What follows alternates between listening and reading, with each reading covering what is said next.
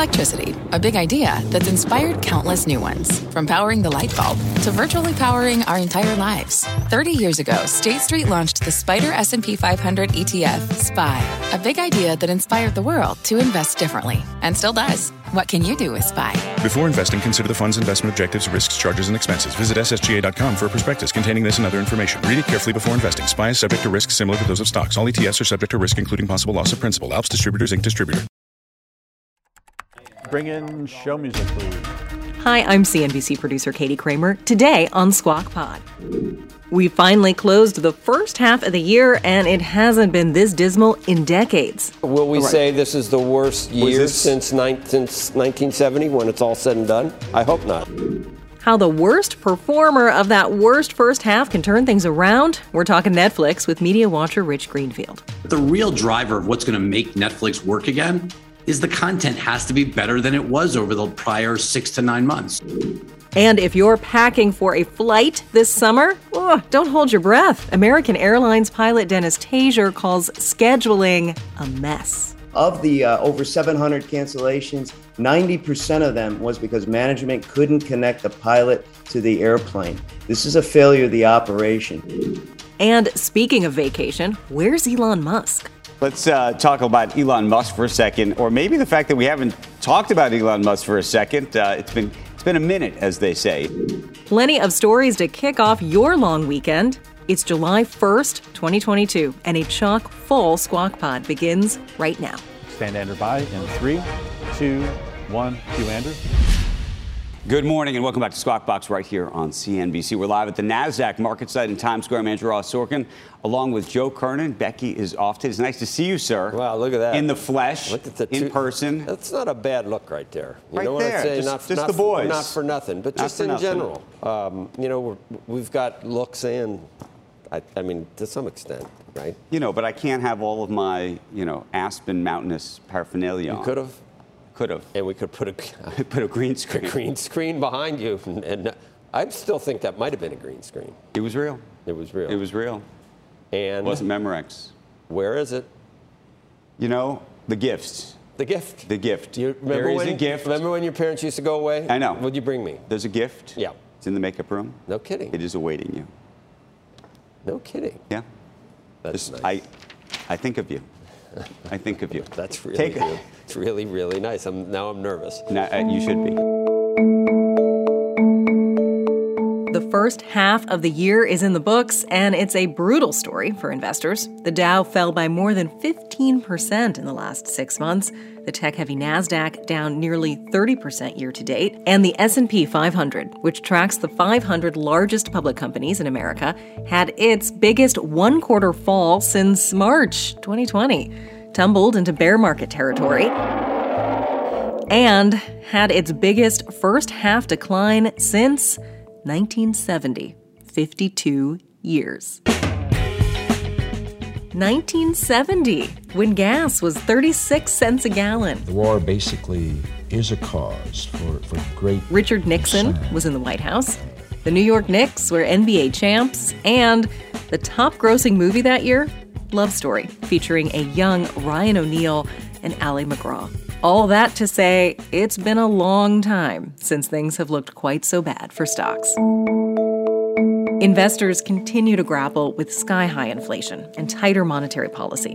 The Federal Reserve, trying to mitigate the surge in prices, hiked the benchmark interest rate 75 basis points in June, its biggest increase since 1994. All of this escalates fear in the markets and concern that a recession is just about here.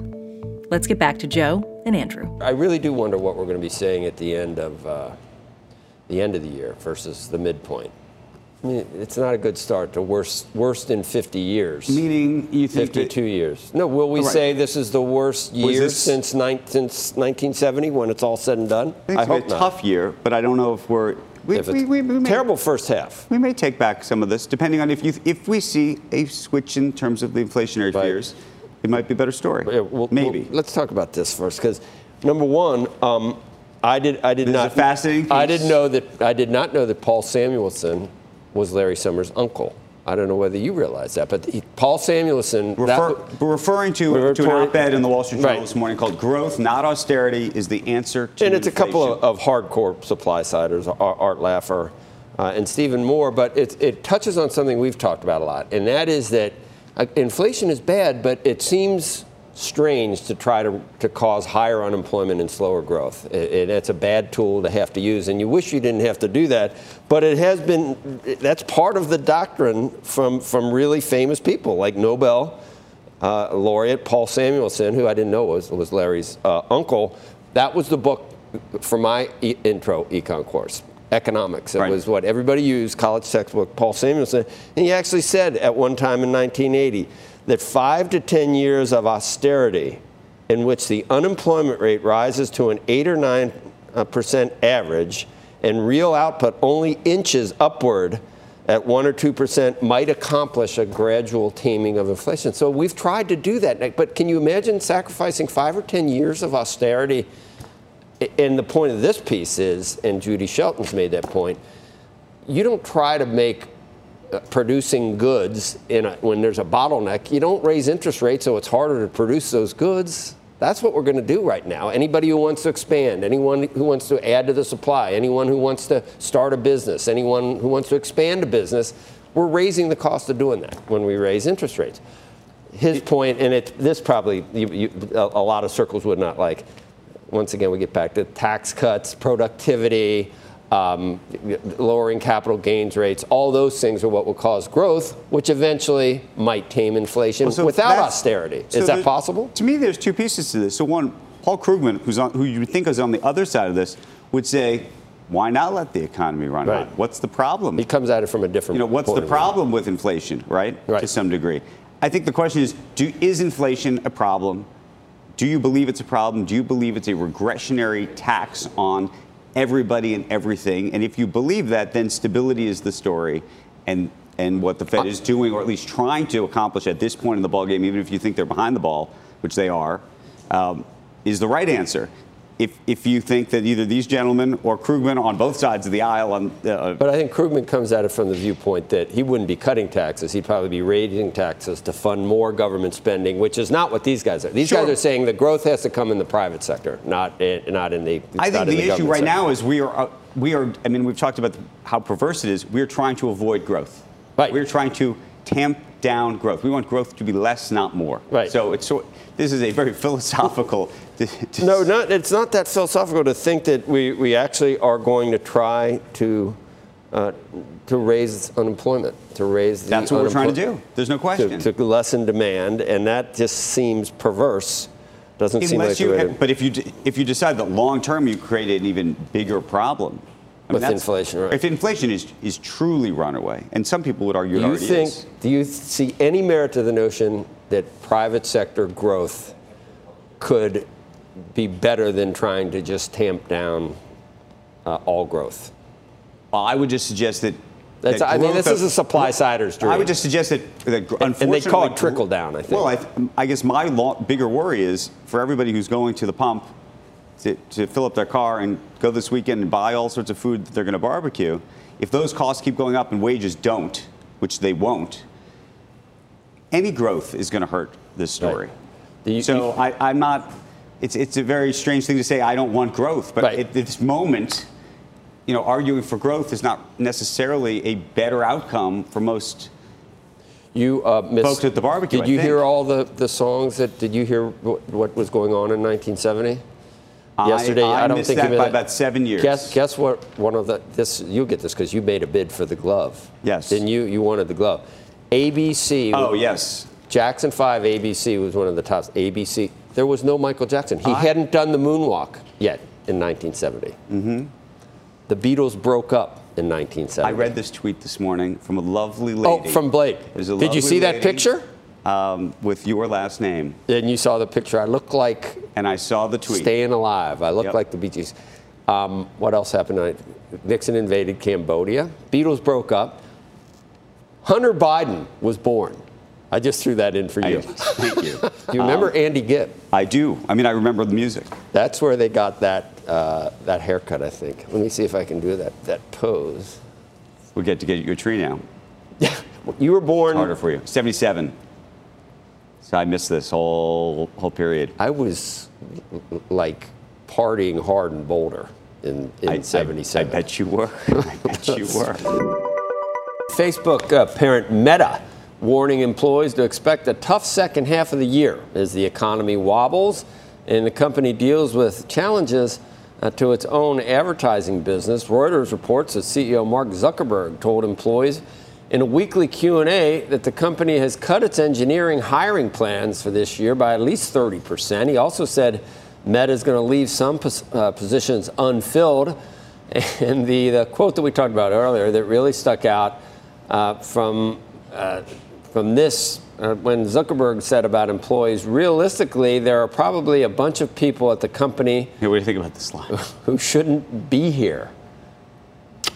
Yeah. What did Welch, remember the late great Jack Welch used to say, the, uh, just if you're in the bottom 10%, we're going to find you and we're going to find a new bottom 10% because you're going to be gone. Um, it's, it, it seems harsh, I guess, but uh, you know, it's not a not non-profit organization. know, there's a whole book about there's, there's a book out right now about Jack Welch and, and Yeah. thi- this critique. But the flip side of that on the 10% piece, and a lot of people have looked Yeah. at that and they say, "Oh, that's terrible." The truth is, if you're hiring somebody, think about this. If you're hiring people, constantly hiring people, do you think you're 100% right about who you've hired? Um, no, Never. never. Never. Right. If you're, if, you- if you're batting better than 60, 70%, you're probably doing pretty well. Which means, in truth, that call it 20, 30% of the people that have been hired are probably the wrong fit or match for what you're doing. Lemons, Now, slackers. no, all I'm saying is that then if you say, okay, I'm going to I'm gonna take the, the, the bottom 10%, by default, Right. you know, you're probably, I, I want to say, I, I just, I just, I'm pushing back a little bit See, on the I- 10% thing. Right. I know that seems so harsh and draconian, but at the same time, I think people have to recognize the truth about what happens on the hiring end. My view is that Zuckerberg is like now looking at what he said about the metaverse and saying, geez, what was I thinking? I'm going to need 30% less because this is like, I'm going back to Facebook. I'm going back to social media because this is like a fool's errand. I know you don't think you don't think that. No, I, by the way, I, it's not clear to me that, that Mark Zuckerberg and Facebook are going to be the winners of metaverse Right. either, but hard to know. Let's uh, talk about Elon Musk for a second, or maybe the fact that we haven't talked about Elon Musk for a second. Uh, it's been it's been a minute, as they say. It's actually been uh, pretty quiet, oddly enough, on the Elon Musk front, and that has uh, the Wall Street Journal uh, pointing out that the billionaire hasn't tweeted in nine days. He's gone on a uh, a tweet vacation of sorts. It's his first break like this in nearly five years. It followed a period in which he was especially active on the platform. He's agreed, of course, to buy. Twitter's share price right now is well below that 54.20 deal price, sitting at 37.47 this morning. So lots of speculation about why Elon Musk is. Uh, it's weird it's weird, but that he you know, hasn't tweeted in that long. Maybe he's actually gone on vacation. Maybe could be. Maybe you know. Maybe he heard a thumb. You know, he heard his thumb and he can't he can't type. He could take a cool vacation. I'm pretty sure. But you know, he also famously prides himself on, and he likes to tell people uh, uh, that he never takes vacation. Right. You know, I haven't taken a vacation in you know a decade. So I don't know. He, he recently looked a little bit glum on an interview that he gave at some point. He just didn't seem to have quite the swagger. It's a tough time, I think, for, for Tough time for everybody. To see photographic evidence of Joe Kernan in 1970, check out our Twitter feed. We're at Squawk CNBC. Send us any comments there too. And coming up next on Squawk Pod, pilots and passengers alike have been frustrated by airline management as prices and cancellations spike. Pilot union spokesman Dennis Tajer has been raising alarm since he joined us just last month. They are pilot pushing and they are narrowing the margin of safety. Our fatigue calls have gone up tenfold, and this has just got to stop. Captain Tajer is back today with another frustrating update. I just came back from flying late last night, flew this week, clear skies. It was an unmitigated mess. These passengers had 100,000 passengers this week at American Airlines. American in one day had 44% of the cancellations. At the UPS store, we know things can get busy this upcoming holiday. You can count on us to be open and ready to help with any packing and shipping or anything else you might need. Is there anything you can't do? Um, actually, I don't have a good singing voice. the UPS. Nope. But our certified packing experts can pack and ship just about anything. At least that's good. The UPS store. Be unstoppable. Most locations are independently owned. Product services, pricing, and hours of operation may vary. See Center for details. Come in today to get your holiday goodies there on time. What's on the horizon for financial markets? At PGIM, it's a question that over 1,400 investment professionals relentlessly research in pursuit of your long term goals. Specialized across asset classes, but united in collaboration, our teams provide global and local expertise. Our investments shape tomorrow, today. Pursue your tomorrow with PGIM, a leading global asset manager.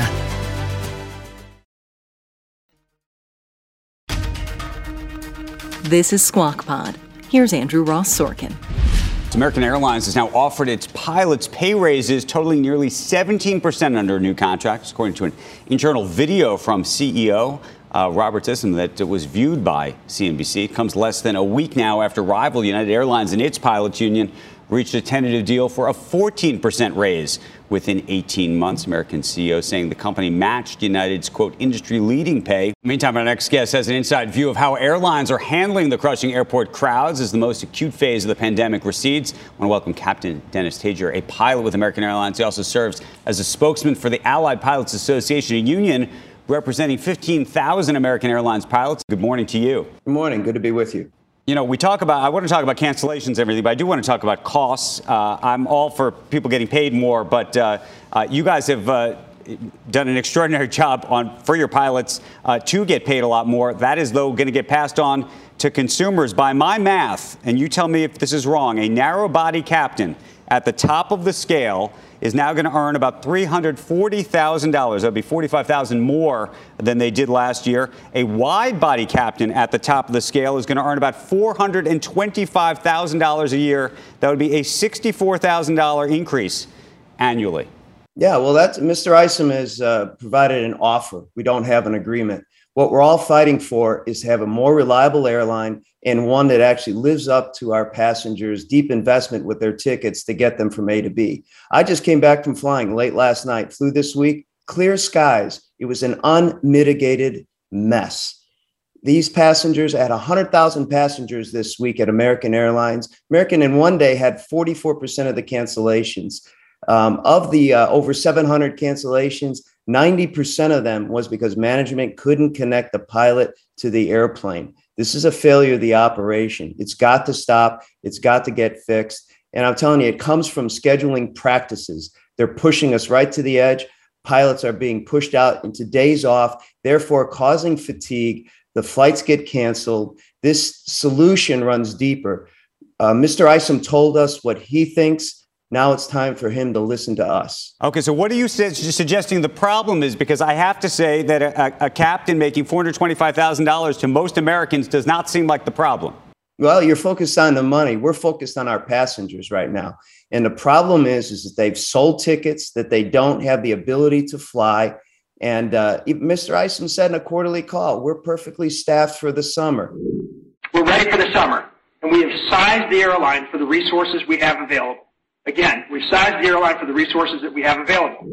He was wrong, or they mismeasured everything. Bottom line is they're not getting it done. The answer is in the operation. This is the second summer. We're focused on getting these airplanes reliably and safely to their destination. And right now, not only are we fighting clear sky failures, we're fighting the weather, but we've got management not giving us the tools to get the job done. Well, let's talk about those tools. What I'm trying to understand is are you are you trying to get more money for your people or are you just trying to get more people?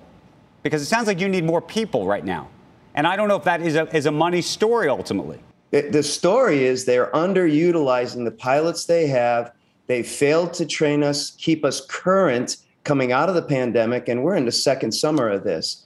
There's a failure to plan, there's a shortage of planning That's what we're focused on. The only way that our company can return to uh, profitability and be reliable is through us working with us. That is the answer. That's not happening now. And we have this stunning Fourth of but July. But this is the part uh, I don't understand. You're, why isn't it happening? And at the same time, clearly you're asking for more money.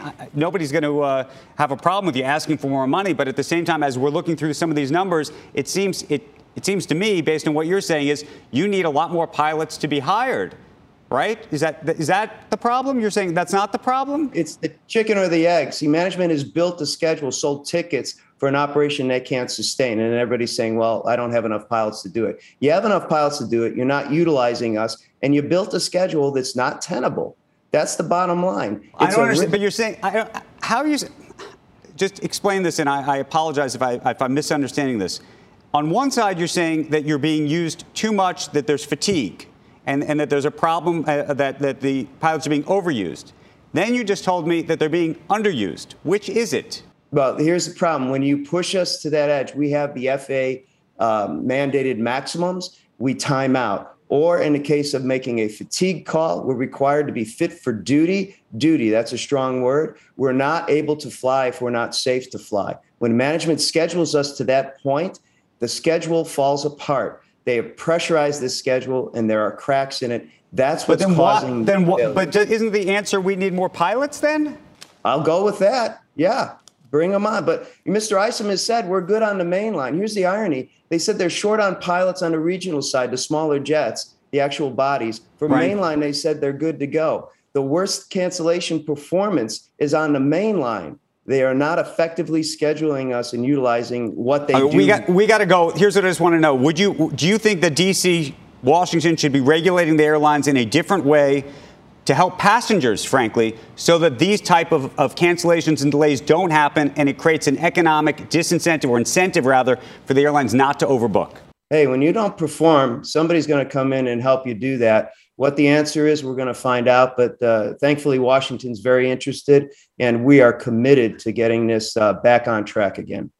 Uh, Dennis, uh, we thank you. We do thank all the pilots because, boy, do we need you right now. Appreciate it. Cheese will be next. Next on Squawk Pod, we're digging into the worst performing stock of that rocky first half, Netflix. Variety's Cynthia Littleton on what's gone wrong. Some of what made Netflix so revolutionary maybe in this in a more competitive streaming environment may actually be holding them back. But media watcher Rich Greenfield says they're not held too far back.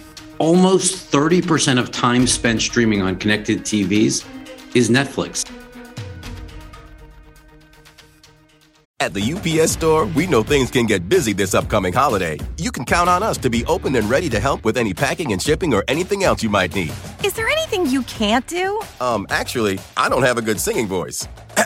the UPS. Nope. But our certified packing experts can pack and ship just about anything. At least that's good. The UPS store. Be unstoppable. Most locations are independently owned. Product services, pricing, and hours of operation may vary. See Center for details. Come in today to get your holiday goodies there on time. This podcast is supported by FedEx. Dear small and medium businesses, no one wants happy customers more than you do. That's why FedEx offers you picture proof of delivery, packageless and paperless returns, as well as weekend home delivery to 98% of the U.S. on Saturday and 50% on Sunday. See the FedEx service guide for delivery information. FedEx Ground service is also faster to more locations than UPS Ground. See what FedEx can do for your business. Absolutely, positively FedEx.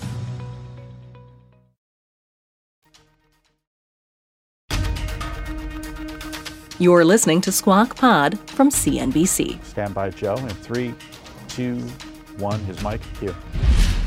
Good morning and welcome back to Squawk Box here on CNBC Live from the NASDAQ market site in Times Square. I'm Joe Kernan along with Andrew Ross Sorkin. We should be off today. What? What do you mean we should be off? We're off on Monday. Yeah, well, we should be off for Canada Day. Oh, yes. Is, is, there any holiday that you would say we shouldn't be off for? Is there anything to? Uh, no, no, that's a big one. Let me just say one more thing. The uh, Paul Hickey, Bespoke uh-huh. Capital. Yep. The second half of 1970, we've talked about yeah, how. No, I wanted to know what happened. 26.7 percent gain. Gain. In, this, in the, yeah. In the Dow. Uh, I think the S and P. S and P.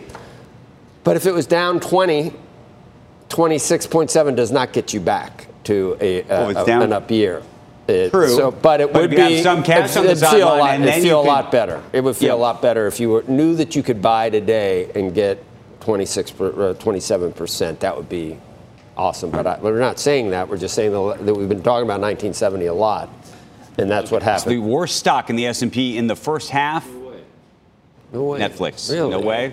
No, I believe Uh, it. it's lost more than $227 billion in market cap. It's equivalent to the domestic box office total for the last 24 years combined. Joining us right now is Rich Greenfield, Lightshed Partners, Cynthia Littleton, Variety co-editor in chief. Good morning to both of you uh, ahead of this holiday weekend. We appreciate you being with us. Uh, Rich, I'm going to start with you. Uh, the question of the morning, the question of the year for folks who've invested in Netflix or folks who are now thinking maybe I should be invested in Netflix. Would you at these prices? Look, we've had multiple crises of confidence of Netflix over the years, Andrew. You've been reporting on many of them. There, this is nothing new. There are times when people have just sort of given up on streaming or thought that the business was just not going to scale to the levels they thought.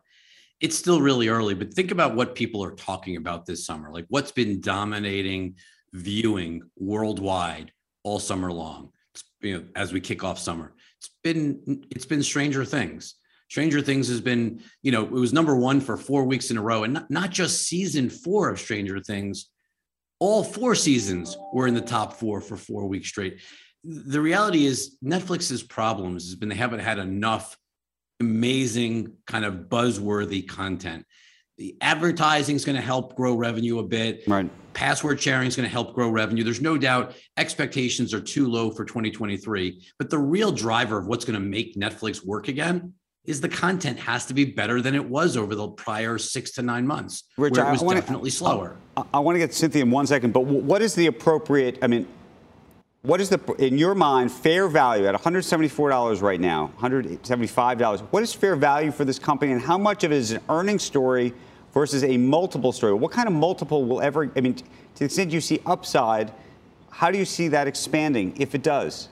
I think it really comes down to Andrew. What do you believe the TAM for streaming are? They have 220 plus million subscribers.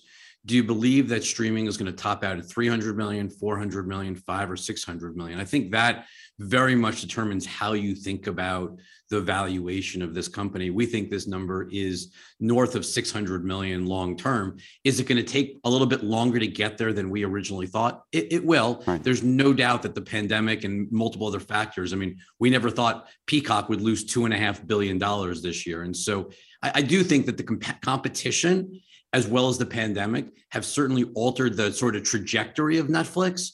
But in terms of the long term potential, I think there's going to be several winners, and Netflix is going to be one of them. Hey, Cynthia, you've been doing some remarkable reporting on what's going on inside Netflix, uh, how things are shifting, how things are changing, and maybe how they're not changing.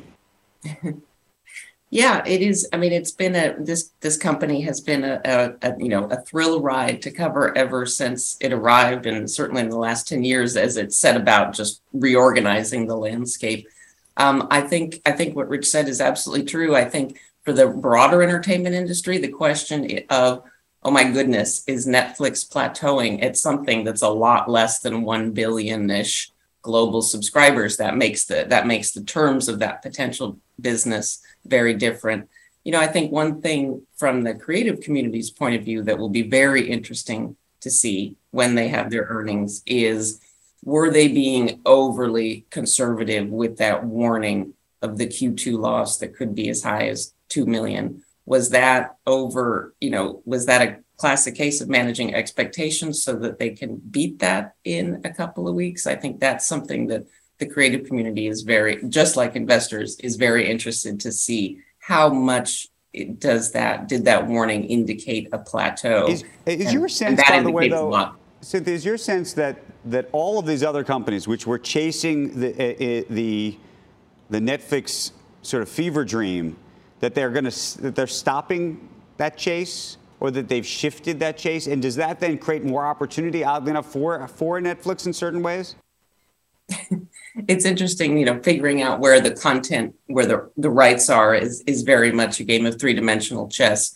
I think that I I really think that they have some work to do, as Rich said, on the content side I th- in with the creative community, and I think they have some work to do. Some of what made Netflix so revolutionary may be in this in a more competitive streaming environment may actually be holding them back. So what we do know is internally there is a lot of soul searching, a lot of very intense conversations about where the future, where Netflix is going. We've got Walt Disney on the list. We've got Comcast on the list. We've got Warner Brothers, Discovery on the list. I'm going to take Apple off the list for a second just because it's, it's almost too diversified in, in, in regard to this. If you could own one, which would you own right now? Look, I think when you when you look at sort of the trajectory of Netflix, this is still the dominant player. I mean, it's not even it's not a question, Andrew. When you look out over the next few years, remember, Netflix is still almost 30% of time spent streaming on connected TVs is Netflix. I mean, Disney, for all of the success and fanfare, Disney Plus is like 4%. Add in Hulu, you're like 15%. I mean, Netflix is the dominant player in the way that TV is shifting. Has crisis of confidence? Absolutely. Has there been more competition? Sure. But I think I want to follow up on your question, Andrew, because I think it's the right one. In a weaker economic environment where inflation is certainly having its impact, rates are going higher, definitely the consumer is weakening and advertising economically is slowing. Like you're going to see more cord cutting, you're going to see weaker advertising.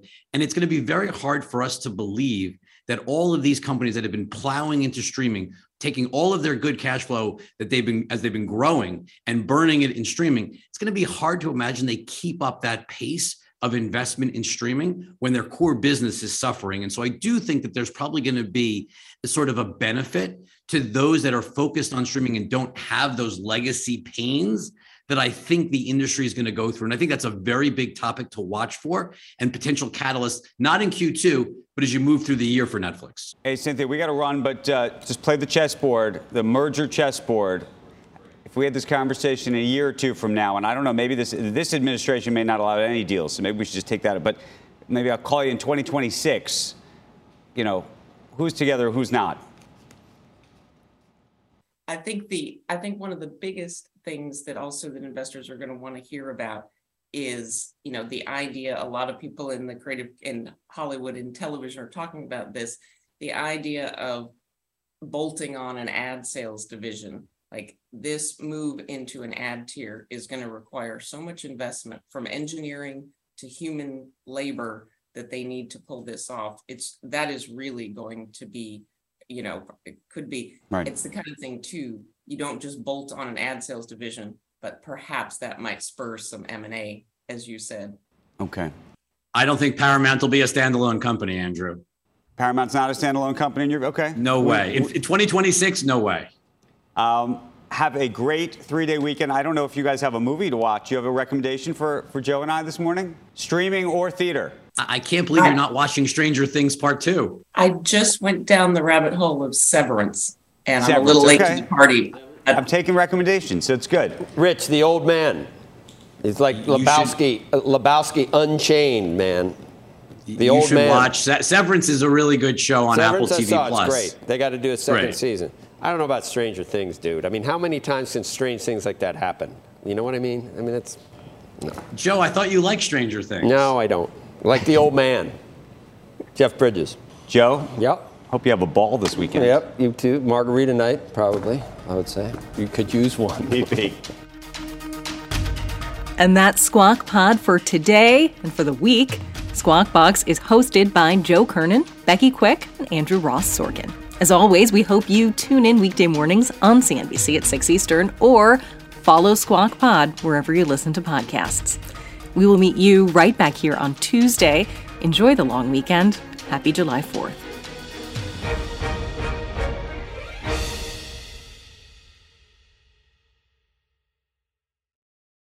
This podcast is supported by FedEx. Dear small and medium businesses, no one wants happy customers more than you do. So you need a business partner just like you. Like FedEx, who understands your passion for serving your customers because they have the same commitment towards you. That's why FedEx offers you picture proof of delivery, packageless and paperless returns, as well as weekend home delivery to 98% of the U.S. on Saturday and 50% on Sunday. See the FedEx service guide for delivery information. What's more, FedEx Ground is faster to more locations than UPS Ground. Trust FedEx for timely deliveries. See what FedEx can do for your business. Absolutely, positively FedEx.